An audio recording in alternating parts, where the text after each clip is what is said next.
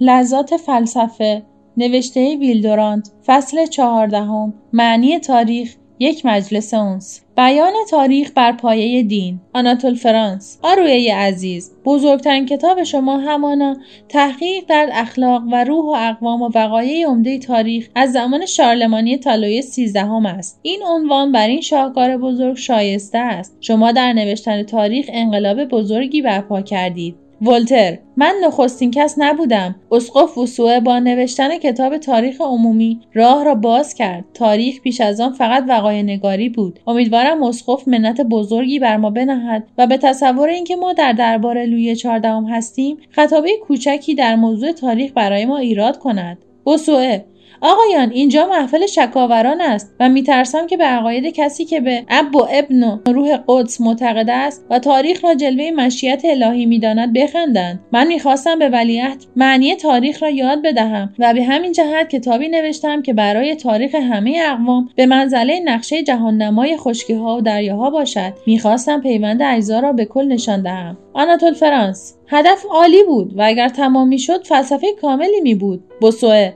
تاریخ به نظر من پهنه بازی اراده مقدس الهی است و هر حادثه درس عبرتی است که آسمان به زمینیان می‌دهد. من لویی 15 را متوجه ساختم که انقلاب‌ها از جانب خداست برای تعلیم فروتنی به پادشاهان. آناتول فرانس، اسقف عزیز، خیلی ببخشید، این گفتار شما مرا به یاد آن گفته برناردین دو سن پیر میاندازد که خداوند خربزه را برای آن از بیرون خط آفریده است که اعضای خانواده بتوانند آن را خوب قاش کنند. یقین بدانید که شاهزاده شاگرد شما مرد پست و رذلی از آب درآمد، با زنهای زیادی روابط نامشروع برقرار ساخت، بر بیچارگان ستم فراوان کرد و با این همه سالیان دراز بزیست. اما جانشین او لویی 16 با آنکه مرد متواضع و معتدل و با فضیلتی بود و سعی داشت که بهترین خدمت را به وطن خود بکند و تا می توانست از سختگیری پرهیز کرد و جلوی بدبختی ها را گرفت، در 1792 سرش زیر گیوتین رفت. بوسوئه، کار خدا از فهم ما بیرون است. ما باید به او ایمان داشته باشیم. آناتول فرانس، آنچه مرا به تحسین کتاب شما وامی دارد این است که شما وقایع را با اطمینان تمام شرح داده اید و از خلق خدا و مصائب قوم برگزیده خدا با لحن قاطع سخن گفته اید. من افسوس می‌خورم که امروز این همه یقین دیگر در کار نیست و آنچه در زمان پیش واضح و روشن می‌نمود امروز مشکوک و تاریک گشته است. ما دیگر هرگز این همه قطع و یقین نخواهیم داشت. باکل، من از اطلاعات آقای اسقف در سال‌های تاریخ مانند تاریخ صحیح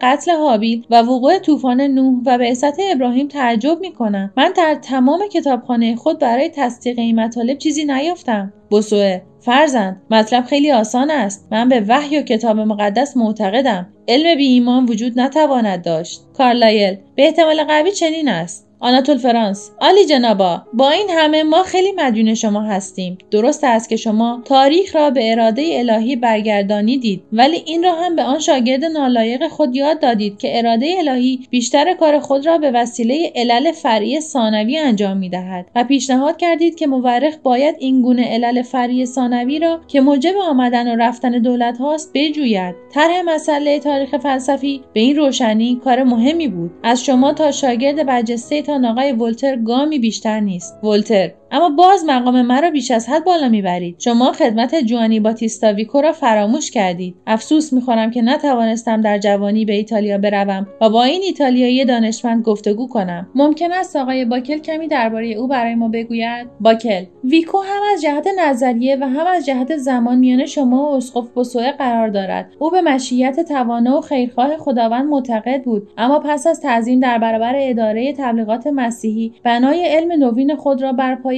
امور خالص زمینی و دنیوی قرار داد. او میپرسید که چرا نباید تاریخ مانند مواد دیگر علم نباشد و گفت ممکن است در تاریخ برای اموری که به ظاهر بی هیچ علتی پشت سر هم اتفاق میافتد قوانین صحیحی نظیر قوانین حرکت نیوتن وجود داشته باشد. آناتول فرانس، بیچاره نیوتن، باید به او بگوییم که این انیشتین چه کرد. ولی آقا، سخن خود را دنبال کنید. باکل، به نظر بیکو در تاریخ نظم و ترتیبی دیده می شود و هر فرهنگی از 3 مرحله می گذرد. هگل، 3 مرحله؟ پیش از من چنین سخنی گفتن استادی و زبردستی است. باکل، مرحله اول توحش است که در آن اندیشه وجود ندارد و هرچه هست احساس است. مرحله دوم عهد جاهلیت است که علوم تخیلی آن کسانی مانند هومر و دانته را آفریده و عصر پهلوان آن را به وجود آورده. مرحله سوم تمدن است که معارف آن بر پایه مفاهیم است و علم و قانون و دولت را آفرید. به عقیده او روم بالاترین تمدن را آورد. پس از آن چادرنشینان با قدرت خشن و عده‌ای بیشمار خود بر ظرافت سستی بخش و جمعیت رو به کاهش رومیان غلبه کردند و آن تمدن را از میان بردند. همینطور در آینده نیز هر فرهنگی تا حد شعر و فلسفه بالا می‌رود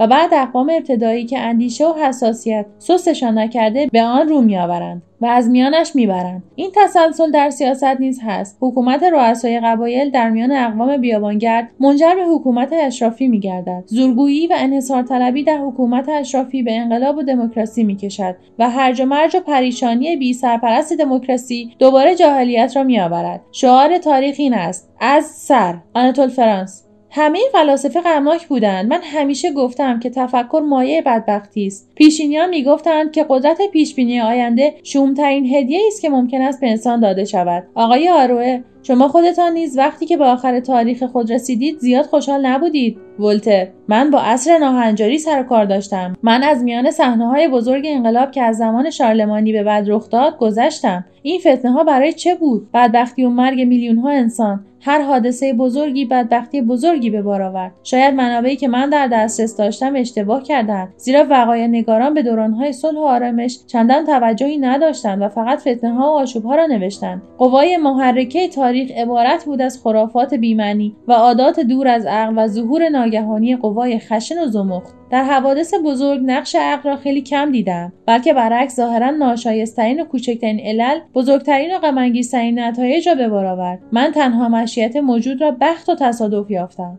باکل: شاگرد شما تورگو چنین بدبین نبود. لابد خطابه‌های او را که به سال 1750 در سوربن ایراد کرد به یاد دارید. او طرحی برای تاریخ تمدن ریخت و ایمان و اطمینان خود را به پیشرفت و تکامل روح انسان ظاهر ساخت. ولتر: آقا، از اینکه می‌بینم او را به خوبی یاد می‌کنید خوشحالم. من این مرد را دوست داشتم و پس از آن که شنیدم شاه او را از وزارت مالی معزول ساخت دلشکسته شدم و از آن به بعد چنین پنداشتم که همه چیز از دست رفته است. عقیده به پیشرفت و تکامل روح انسانی در زمان ما خیلی شایع بود و این فکر مخصوصاً دوست جوان مرا به هیجان آورده بود، در حالی که تمدن فرانسه رو به زوال می‌رفت. اما حق با تورگو بود. تاریخ وقتی به وجود می‌آید که ثبت کننده تمدن باشد. تاریخ را باید فقط فلاسفه بنویسند. فقط آنها می‌توانند مهم را از نامهم تشخیص دهند و از تفصیلات بیهوده که نتیجه‌ای در بر ندارد و مانند خورجین توشه سربازان است بپریزند و به امور از نظرگاه وسیع‌تری بنگرند. تکامل روشنبینی معنوی، پیشرفت مادی و تربیت اخلاقی مظاهر تاریخ یک قوم نیست، بلکه به وجود آورنده آن است. ثبت و ضبط تفاصیل تاریخی دیگر ارزشی ندارد مگر آنکه به این تکامل اخلاقی و مادی و معنوی پرتویی بیاندازد.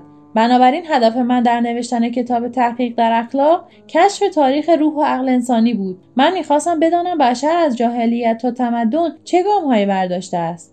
آناتول فرانس: استاد، شما تاریخی را که کمال مطلوب است به درستی نشان دادید. من به نسلی که کتاب‌های مانند تحقیق در اخلاق و روح القوانین مونتسکیو و جلدهای کتاب فصیح گیبن را بیرون دادند به نظر تحسین می‌نگرم. شما همگی تاریخ را از قید الهیات آزاد ساختید و آن را داخل فلسفه و علم کردید. وقتی که می‌بینم این اجداد غرق در الهیات ما با 4 قدم به سوی حکمت و تمدن جستند و وقتی که به زمان سقراط و هوراس و رابله و به زمان خود شما که همیشه به نام شما یاد خواهد شد می‌اندیشم، تا اندازه‌ای از جنگ‌ها و جنایات و بدبختی‌ها و بی‌عدالتی‌های تاریخ تسلیت می‌یابم. در وجود بشریت اگر سودی هست، همان وجود مردان بزرگ است.